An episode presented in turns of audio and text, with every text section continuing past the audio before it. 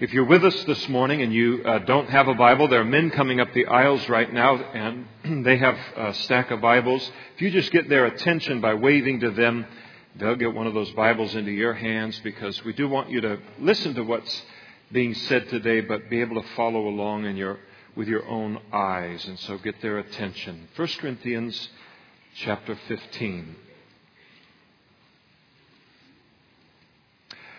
I love the fact that in our culture and really worldwide, there is a day that is set aside for Christians really to celebrate the resurrection of Jesus Christ. And we know as we walk with the Lord, every single day is a resurrection day for us because of what He's done, and it's a part of our daily portion. But I do especially love this day and a chance to, you know, think about His resurrection and what it means for us. 1 Corinthians chapter 15 verse 1. Moreover, brethren, I declare to you the gospel, which I preached to you, which also you received, and in which you stand, by which also you are saved, if you hold fast that word which I have preached to you, unless you believed in vain. For I delivered to you first of all that which I also received, that Christ died for our sins, according to the Scriptures, that he was buried, and that he rose again the third day, according to the Scriptures, and that he was seen by Cephas, then by the twelve, and after that he was seen by over five hundred brethren at once, of whom the greater part remain to the present. They were still alive. But some have fallen asleep, some have di- had died. And after that he was seen by James and all the apostles. And then last of all he was seen by me, Paul wrote also as by one born out of due time. For I am the least of the apostles who am not worthy to be called an apostle because I persecuted the church of God. But by the grace of God I am what I am. And his grace toward me was not in vain, but I labored more abundantly than they all, yet not I, but the grace of God which was with me. And therefore, whether it was I or they, so we preach, and so you believed. That's the important thing. Let's pray together. Father, this morning as we look at your word and this gospel that Paul describes here that you've provided for mankind, we pray, Lord, that it would just be faithfully delivered to each person here today. And we pray that it would have the result that you want it to have in each human life, that each one would put their faith in Jesus for the forgiveness of their sin and enter into life with you and everlasting life. We just take a moment to acknowledge your love for us, each one of us, you know, everywhere we've been, everything we've seen, everything we've heard, everything we've done. And Lord, we thank you for your attention to our lives and your desire, Lord, to save us and how you have in so many lives in this room, even this morning, been preparing them for this day to hear from your word the reasons why they ought to put their faith in your heaven sent Savior. And so we look to you for that work of your Holy Spirit. Lord, we thank you for your concern for each one of us on all levels. But we thank you, Lord, that you don't stumble when it comes to expressing your concern for each one of our souls. Lord, speak to us now by your Holy Spirit through your word, and we ask it in Jesus' name. Amen. Please be seated.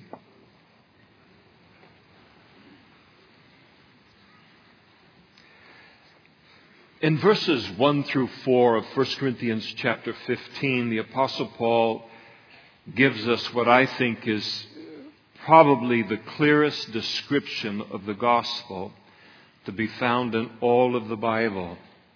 The word gospel literally means good news. In fact, it's even stronger than that. It means great news.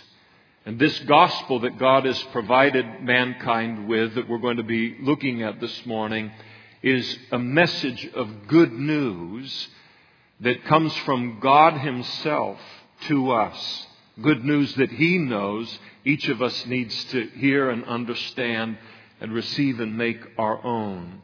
What is that good news? He tells us in verses 3 and 4 that Christ died for our sins according to the Scriptures, that he was buried, and he rose again on the third day according to the scriptures. God's good news to each of us is made up of three great things, three great facts in human history. That Christ died for our sins, that he was buried, and that he rose again on the third day. I think that very often people tend to think that it's enough that Jesus died on the cross to provide us with the forgiveness of sins, that that's the single great focus in man's salvation. And that somehow this resurrection of Jesus from the dead is some kind of a inferior add-on, that Jesus, that God did it just to demonstrate His power in some way. But here the apostle Paul plainly declares that there is no gospel there is no good news from heaven to man in this world apart from Jesus' resurrection. He declares that Jesus' death upon the cross for our sins and his burial, as wonderful as those two things are, they would be incomplete without his resurrection. It's interesting to realize that every time you read in the book of Acts concerning the early church, every time the gospel was preached, it was preached it, uh, the message included the message of Jesus' resurrection. It speaks to us of how, how highly they viewed the importance of the resurrection. It speaks to us of how important the resurrection was not only to them, but how important the resurrection was and is important to God this morning. And so this raises a question in my mind, and the question that it raises is, what is the significance of the resurrection of Jesus? Why is it so important to God? Why is it good news for me? Why should it be important to all of us? And if somebody doesn't explain that to me, I have no way of knowing.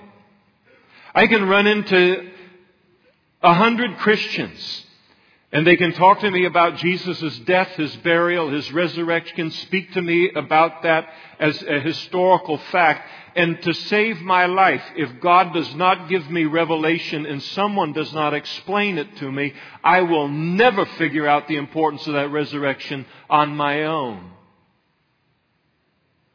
That's the question that we want to answer this morning.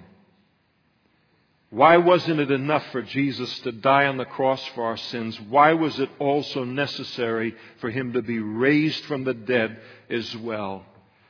And we want to look at that question and the importance of the resurrection, not supremely or purely as a, an academic exercise, but with the desire that it would produce within each of us this understanding, a deeper awe and appreciation for this great event, this great miracle in human history that, that it deserves.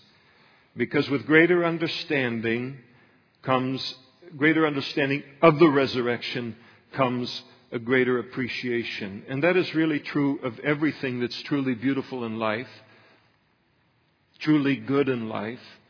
The greater our understanding of it, it automatically, as a byproduct, produces a greater appreciation in us for it. I think about things in the physical realm related to this. You think about the Golden Gate Bridge. It's a marvel. Most of us look at the Golden Gate Bridge when we do, and we think of it on a purely surface level. We think of its beauty. We think of this great harbor that it, uh, that an inlet that it, it, it crosses over, the expanse. We think of the beauty of the views that are afforded us as we would walk across that bridge. And so most of us appreciate it on the level of the landmark that it is and its beauty. But if someone were to take us aside and explain to us the engineering behind the bridge, the engineering that was required to build something like that, the math behind it, the hard work behind it, the sacrifice, the risk, the danger that was involved in taking that off of a page somewhere in an engineer's office and actually having it go from one piece of land to the other, then our appreciation for that bridge would grow dramatically because with greater understanding, Even in the physical realm comes greater appreciation. I think of the Winter Olympics just recently in the last couple of months they were celebrated. And you watch those athletes skiing every way you can ski. Skiing fast, skiing slow, skiing downhill, skiing cross country, skating. And you just look at these athletes and you marvel at their incredible skill as they're skiing and skating and doing all of these other sports. And then, but the network does something. They always do it. Whatever network is, is airing the games. They'll do a bio on the different athletes. And as a part of that bio or a bio on, on the sport, in order to increase our understanding of the kind of training that is behind the athlete and the skill that we're seeing, the kind of dedication that is required for them to be on the television set that we're watching. And as that understanding increases in our life, so does our appreciation for these athletes that we're witnessing. And it's not just on a physical level, but also on an artistic level. I think of the realm of music. I can sit down in a room and I can listen to classical music. And I can appreciate it on the level that I'm able to appreciate it. As the symphony rises and grows in its strength and it reaches its crescendo and then with just as great a drama it falls down into quietness only to rise again. And I'm moved in my mind, I'm moved in my heart by what it is that, that I'm listening to.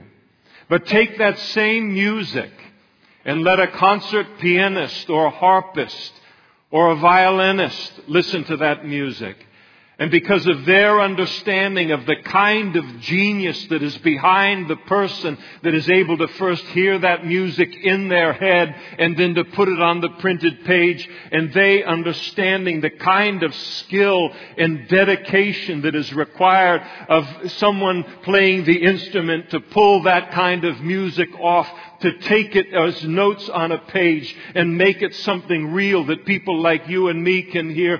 Their appreciation is far greater than my appreciation because their understanding is greater. I think about it in the realm of art or in the realm of paintings. I think it's wonderful to go to any great museum and to view the great paintings of the old masters. Some of the new stuff I don't get that well. But the old masters. And the first trip or two to museum. I mean, oftentimes it's just this hurried kind of thing uh, through the place. And uh, typically all the paintings are to us just this encapsulation of some kind of uh, pastoral scene or uh, just a bunch of colors and objects and people that are in the painting. And then one day, you go to a museum with someone who knows art. Or you wait at the front desk for the next tour that's going to go by to show you all uh, a, a, a, sampling of the great paintings within that museum. Or you rent one of those recorders to do a self guided tour. And now all of a sudden, as you are going through being taught related to these paintings, we learn that they're not just colors on a canvas, but they're communication. They're the encapsulation of a heart and a mind. Somebody, some living something is behind that painting that is wanting to produce a certain something in every person that would ever see it.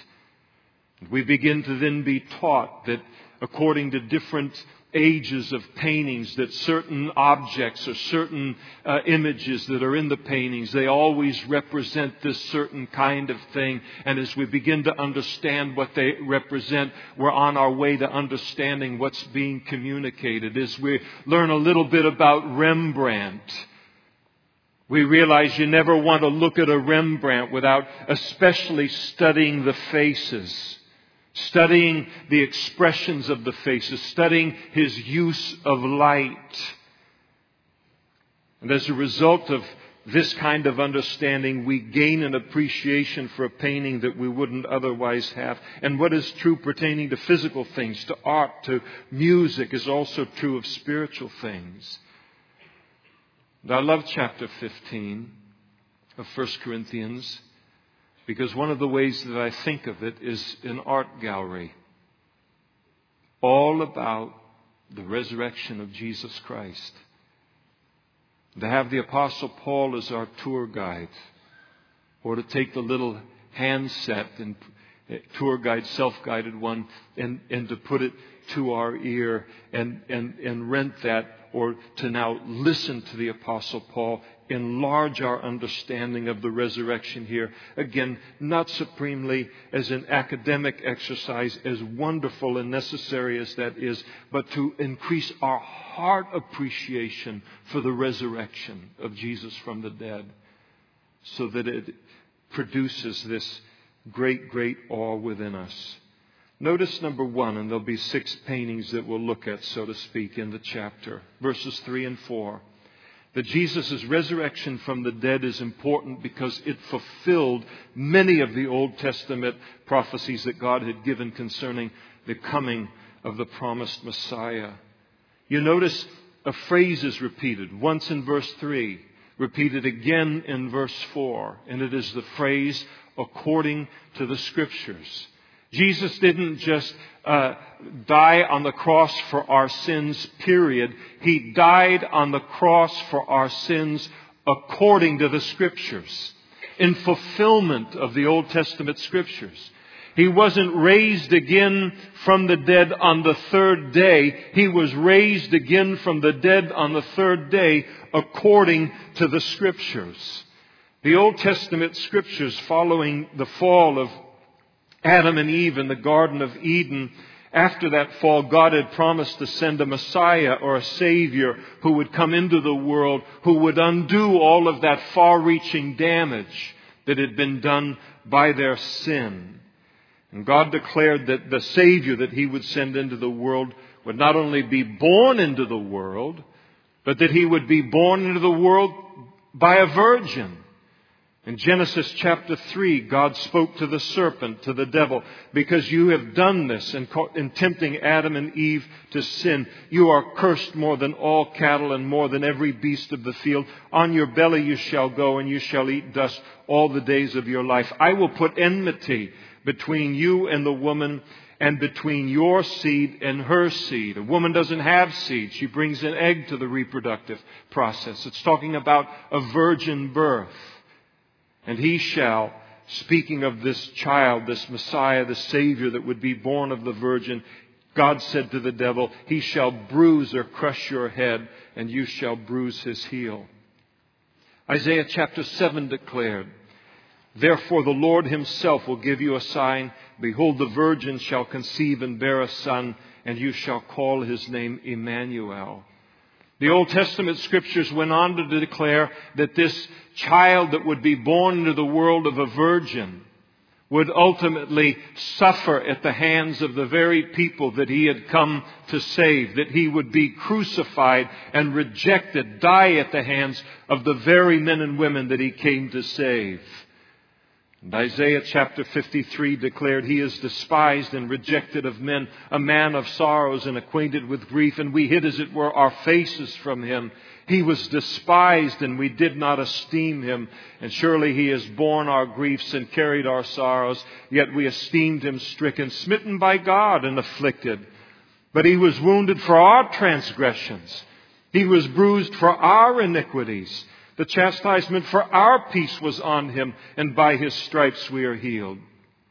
He was oppressed and he was afflicted, yet he opened not his mouth. He was led as a lamb to the slaughter, and as sheep before its shears is silent, so he opened not his mouth. He was taken from prison in judgment. And who will declare his generation? For he was cut off from the land of the living, speaking of his death. For the transgression of my people he was stricken, and they made his grave with the wicked, but with the rich at his death, because he had done no violence, nor was any deceit in his mouth. The Old Testament scriptures also declared, though, that this Messiah would not remain in this dead condition long enough for his body to begin to corrupt, but that he would rise from the dead. And David wrote by the Spirit of God in Isaiah chapter 16, verse 10. David wrote to the Lord and said, For you, speaking to God the Father, will not leave my soul in Sheol. And then of the Messiah, he said, Nor will you allow your Holy One, the Messiah, to see corruption. He'll die, but he won't stay dead long enough for his body to start to rot. If Jesus had not been born into this world of a virgin, if he had not died a violent death and risen again on the third day, then we would not give him any serious thought as the promised Savior of the world. But he did do all of those things, and because he did all of those things and more, our faith in him as the promised Savior is based on the surest thing in this world, the Word of God itself. If you're new to the Bible and new to Jesus Christ and new to the God of the Bible, it is vital that you understand the prophetic element associated with Jesus' life. That God gave hundreds of prophecies concerning the coming Messiah in the Old Testament, so that when the Messiah came and fulfilled those prophecies, we would recognize him for who he was as the promised Messiah of the Old Testament scriptures. And Jesus fulfilled those prophecies to a T. If I knew nothing of the Bible and someone came up to me and said to me, Jesus is the Savior of the world and you need to make Him your Lord and Savior too, I would think to myself, I wouldn't say it out loud. I'm a fairly polite person. I would think to myself, yeah, right, and precisely why would I make him the Savior of my life any more than the other six billion people on the planet right now? And the answer to that question is a simple one. It's because of God's description prophetically of him in the Old Testament, prophecies given so that you would recognize him for who he was and who he is when he came. Our faith in Christ is not a blind faith. It is a reasoned, reasonable faith, a faith, again, based upon the surest thing in this world. And if you haven't learned there's nothing sure in this world yet, you're young and inexperienced. Our faith is based upon the only sure thing in this world, other than God Himself, and that is His Word. Second, notice in verses 17 through 19, and let me read them with you. Paul said, And if Christ is not risen, your faith is futile. You're still in your sins. Then also those who have fallen asleep in Christ have perished. If in this life only we have hope in Christ, then we are of all men the most pitiable. Paul tells us that without Jesus' resurrection, our faith as Christians would be futile. It'd be useless, good for nothing, empty. We'd still be in our sins. Now you can hardly state the importance of the resurrection more seriously than Paul does in those three verses. It's a big deal that Jesus rose from the dead.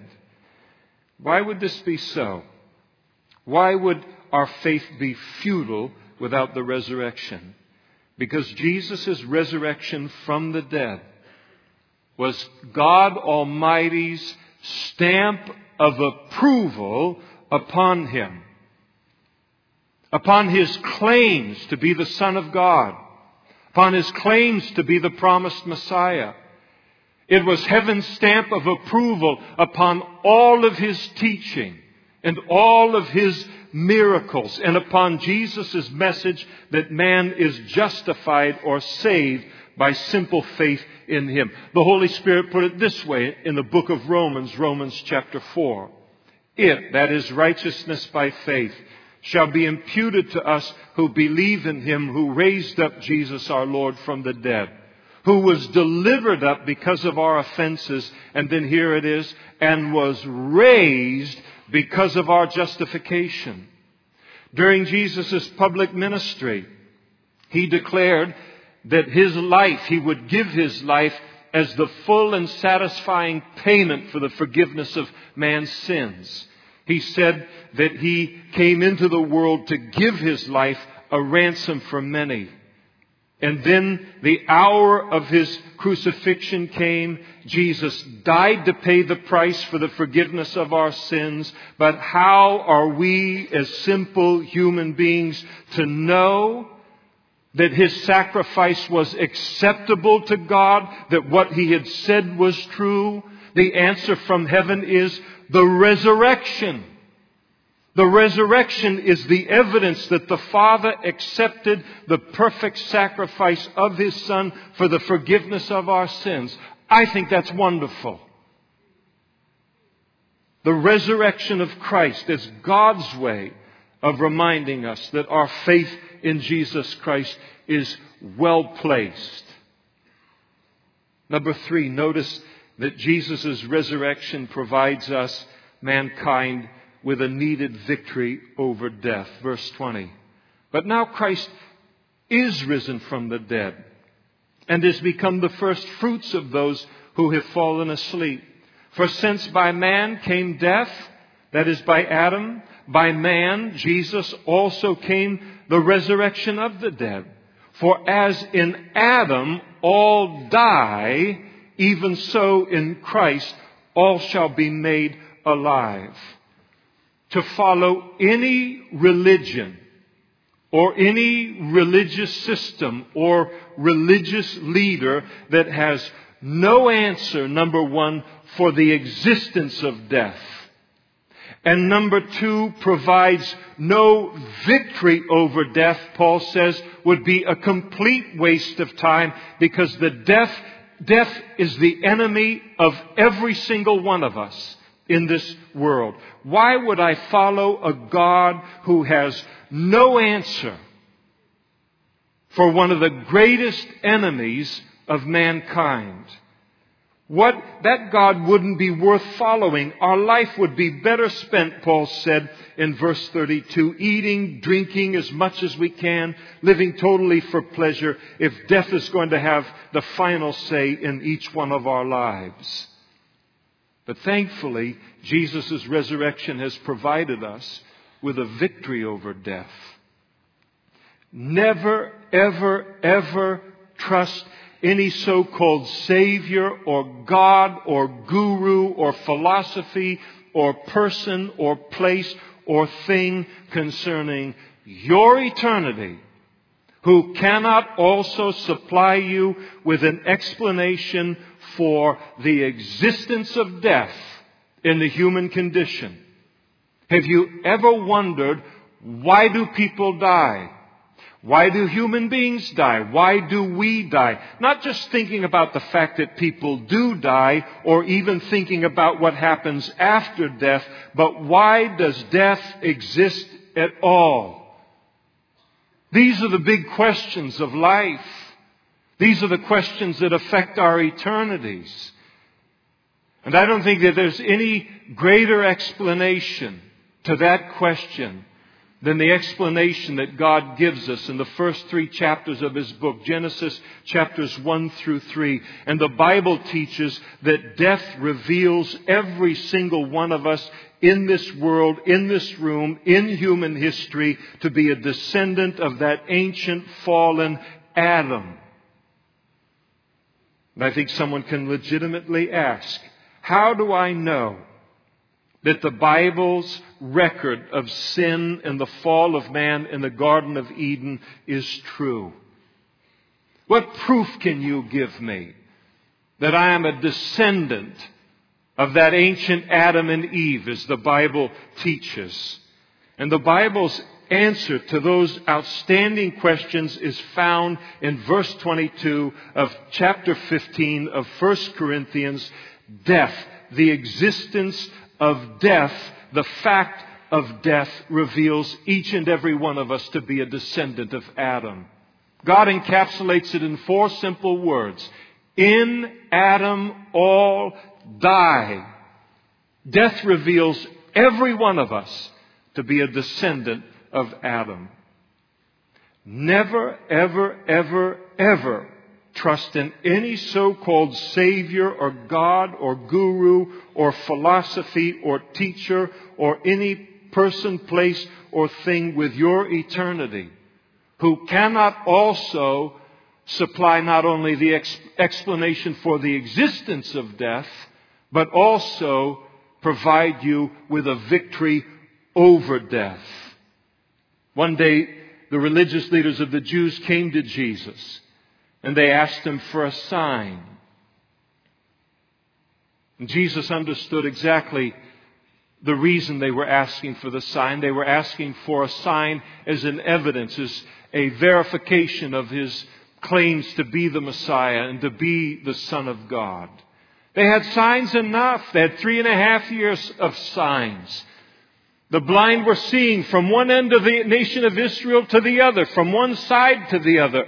Blind people had been, had their sight restored to them. Lame people walking. Lepers had been cleansed. People had been raised from the dead. They had more than enough signs for a believing heart that testified to the truth of Jesus' claims concerning himself.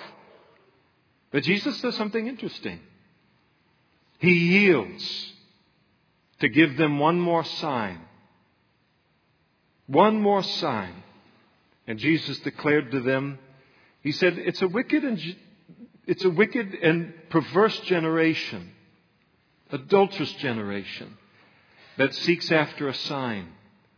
And no sign will be given to it but the sign of Jonah the prophet. For as Jonah was three days and three nights in the belly of that great fish, so shall the Son of Man be three days and three nights in the heart of the earth. And what sign did he give them? The sign of his resurrection, the sign of his death, his burial, and his resurrection that as Jonah was three days and three nights in the belly of that great fish, that he would be three days and three nights only in the heart of the earth, in that dead condition, but that on the third day he would resurrect from the grave.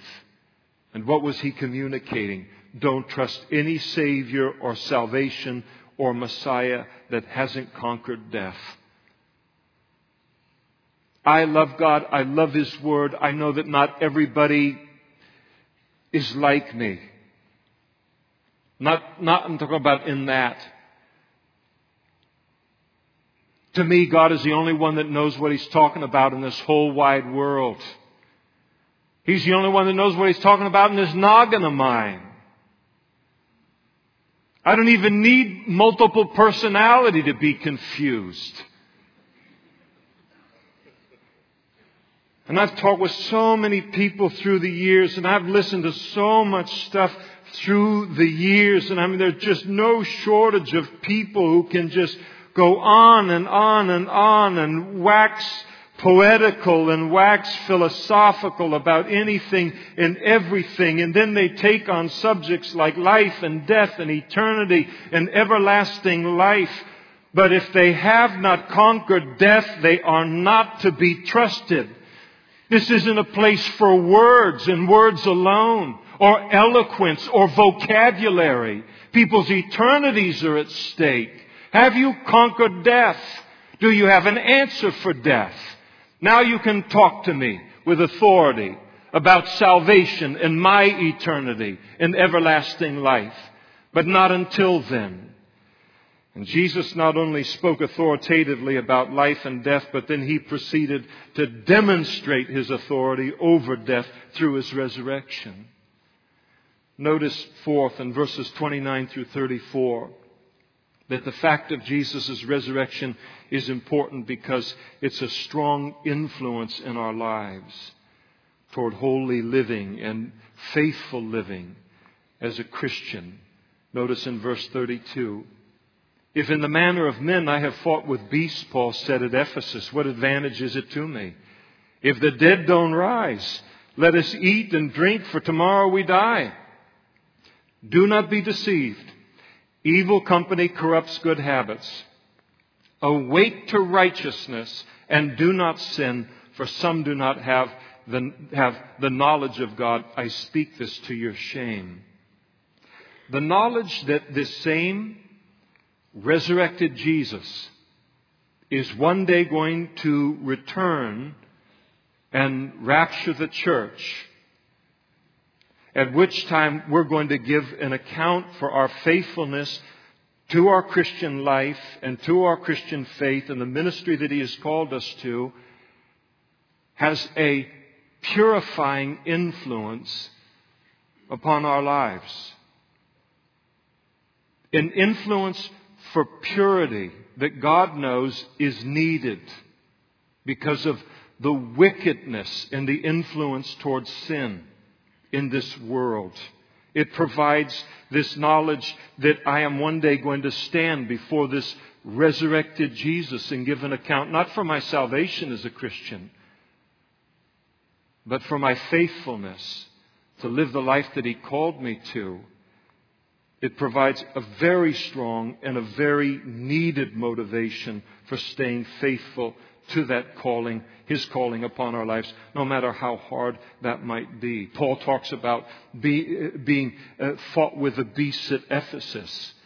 In Ephesus, it's not talking about literal beasts. He wasn't thrown in the Colosseum and had to fight off lions or something. He's talking about the Judaizers in Ephesus where they wanted to tear him. We're talking about men, we're talking about religious men who didn't want merely to kill him, they wanted to tear him like an animal uh, in pieces, pull him in parts. And, and, and, and tear him apart in killing him for the simple reason that he preached the death, burial, and resurrection of Jesus Christ. And what was one of the things that Paul reveals to us here that kept him faithful to God's word, faithful to God's calling upon his life in the face of even death? It was the truth of the fact of resurrection, that there is a life after this one.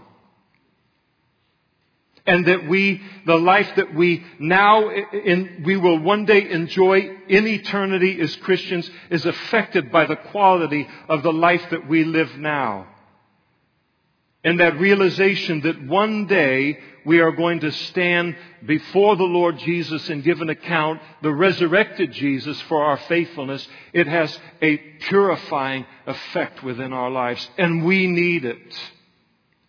God knows we need it. I don't like this world. I mean, I like ice creams. And I, I mean, there's things I like in this world. I don't like the worldly system. I don't like what I'm seeing. I don't like seeing I don't like seeing the devil's control of the world on, a, on an international level, on a national level, on top of an individual level. I don't like seeing how blatant and how open he is and how I don't care he is in what he's doing in this world and how he's tempting people and how he's destroying lives by the day. And it, it, I, I was watching, went online. I never watched the news on television because it's, it's such an inefficient use of time. You may have more time than I do. So I go online, like most of you, to get news. So I go to I go to Fox, and then I go to I go to CNN as well. So you know that uh, I'm well balanced in my news. but this week I went to Fox and I'm looking at the headlines and looking at what they're highlighting there at the moment, and I see this uh, uh, a story had been done. You can click on the video and watch it about an uproar over some video games in Japan. I hate video games. You can love them. I know that's a multi-billion dollar, they're bigger than movies in terms of what they make. But I don't like video games because I don't like to be in competition and have all these things happening inside of me where I don't get to run at the same time and let some of these chemicals begin to burn off a little bit. I don't know how you can do this for hours. So I thought, well, I'll see what young people are into and what the rage is on these things. And the story was about the new video games, and apparently there are so many of them in Japan developed, but the latest one has created an outrage. And it's a video game in which you are allowed to molest and rape women. You're in a Japanese subway station. You pick the woman out. You can fondle her. You can take her clothes off. You can blow her dress up. Ultimately, as you progress in the game, you can rape her. And while you rape her, she screams in the video game while you do it. And I look at this world that I live in and I look at the nation that I live in and I see this direct proportion as I see a nation that is just slipping on every level deeper and deeper and deeper into sin by the day until even the most callous person looks and says, is there any way that this can ever be turned around? And it's one of the advantages and disadvantages of getting a little bit older. As you look at these things with alarm, you can't believe what you're say, seeing, what you're hearing on a daily basis, how bad the culture is getting, and how quickly people are losing hope of ever turning it around. And I know that people just brush the whole thing off and they think it's simplistic when people will say, yeah, you know, our, the, our problems began to get worse and worse when we took Bible, the Bible out of the schools. Look at the evidence though. And I'm not just talking about Bibles in school. I'm talking about a culture that, and, and, as, as a nation where they are taking away, you, you take away the from one generation and another generation and another generation to a greater degree that there is a God who is raised from the dead. That you are either going to stand in front of one day as your Savior or as your judge. And you remove that from the thinking and the decision making and the actions of people and you're going to create a world that you don't want to live in. And that's the world we are creating. The consequences, the effect of unbelief concerning the resurrection of Jesus Christ is not just someday in the sweet by and by in eternity. We pay a price today in this country for neglecting the importance of that resurrection and what it is intended to supply us as fallen men and women in a very fallen, temptation filled world. The resurrection is a needed influence. These people, they cannot know, they don't know what they are doing when they take God away from people. Fifth, the resurrection of Jesus is important because it is the guarantee of our own future resurrection into heaven. Verses 35 through 57. Notice in verse 51, as I read it, Behold, I tell you a mystery. We shall not all sleep, but we shall be changed in a moment, in the twinkling of an eye, at the last trumpet, for the trumpet will sound, and the dead will be raised incorruptible, and we shall be changed. Speaking of the rapture, for this corruptible must put on incorruption, this mortal must put on immortality. And so when this corruptible has put on incorruption and this mortal has put on immortality, then shall be brought to pass the saying which is written, Death is swallowed up in victory. O death, where is your sting? O Hades, where is your victory? The sting of death is sin and the strength of sin is the law. But thanks be to God who gives us the victory through our Lord Jesus Christ. It's like Paul's doing a little dance in front of death, doing a little dance of celebration. We wouldn't call it mocking in front of Hades. The joy of being freed from death, the joy of being freed from hell because of Jesus' resurrection fills him with that kind of, of joy. Jesus' resurrection provides us with the guarantee as Christians that when we lay down our physical bodies individually at the time of the rapture, we will receive a new body prepared by God for eternity, for heaven. The Bible teaches concerning heaven, we will, in, in eternity, we will never give the subject of death another, another thought. We will never hear of it again. We will never witness it again. We will never fear it again.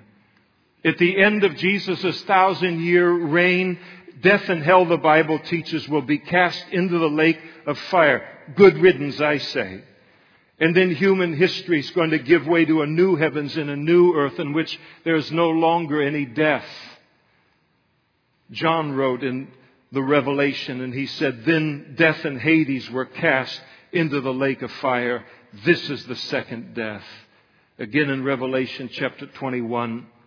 And God will wipe away every tear from their eyes. There shall be no more death, nor sorrow, nor crying, and there shall be no more pain, for the former things have passed away. Praise the Lord for that.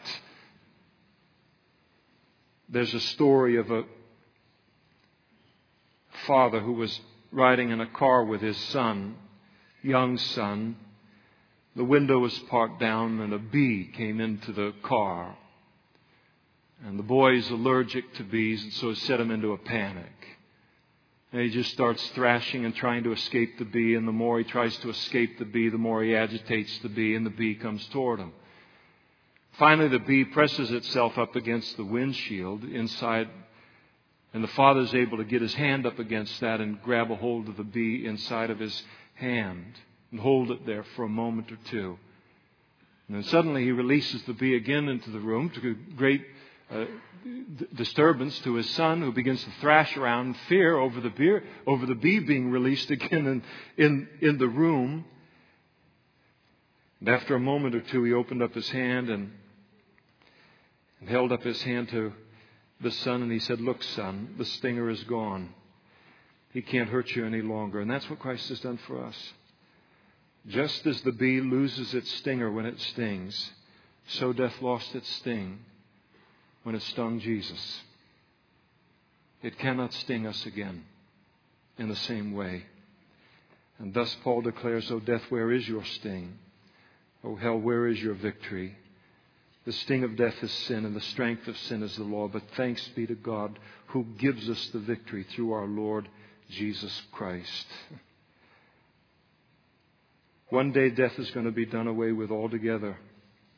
But in the meantime, in the life of the Christian, the only power that it has is to slip us out of this body and into the body that's been created for us in heaven. And sixth and finally, in verse 58, the resurrection is important because it provides us with the confidence that our faithful service to the Lord this side of heaven will one day be rewarded. Therefore, my beloved brethren, he writes, be steadfast, immovable, abounding always in the work of the Lord, knowing that your labor is not in vain. The resurrection of Jesus Christ fills us with a satisfaction and a joy that what we are doing in this life makes a difference for eternity. That it will not only be rewarded one day, but this serving of the Lord is its own reward now. Because of the resurrection of Jesus, He has made it possible for us to live a life that has eternal meaning and purpose. As we live our lives in obedience to God, as we serve God, as we are an influence for God, in this world, our lives take on a meaning and a purpose they would never otherwise have. A meaning and a purpose that some of us can't live without for any length of time. When I became a Christian, settled the issue of Jesus' Lordship in my life at the age of 25. It wasn't hell that drove me to Christ. I had no fear of hell at that time. I should have had it, but I didn't have it. Hell was the last thing on my mind. Do you know why I came to Christ? I came to Christ because life was so empty and purposeless in what I was living apart from God, I couldn't stand it. God never made me, and it's true of all of us, though. Some of us just catch on to it a little quicker than others. But God never made me to be able to live in this life without having true meaning and true purpose and true influence for something eternal. And apart from that, life has no great reason for living. The writer of the book of Ecclesiastes, Solomon, said, apart from a relationship with God, all of this is vanity, vanity and vexation of spirit. It's emptiness and it's frustration. And to me, that was what, where my life was. No two words could greater. Here I am, 25 years old. I've experienced what it is that I've experienced. The world would look and say, it's all out in front of you. And I looked and I said, I think I've tried most everything at this point. And if this hasn't satisfied me, then upgrading in these areas or doing more of this isn't going to do it. Life could not have been more empty and frustrating and the resurrection of Jesus Christ and putting our faith in Him, living for Him, knowing that one day He's going to reward our faithfulness, it gives us a meaning and a purpose in life that we would never otherwise have. Sometimes I see people that are, before they come, become a Christian, and it might be you this morning and they're going from this thing to this thing to this thing. They're in this hobby, and then they're in this business venture, and then they're in this interest, and then they're reading this book, and then now they're dabbling over in this thing, and then they're trying this thing, and this thing over here, and this you meet them the next time, and now they're into this thing. And you can look at them and say, is this like the flakiest person in the whole world? I never view them that way. This is a man or a woman that is on a search, whether they realize it or not, they're on a search.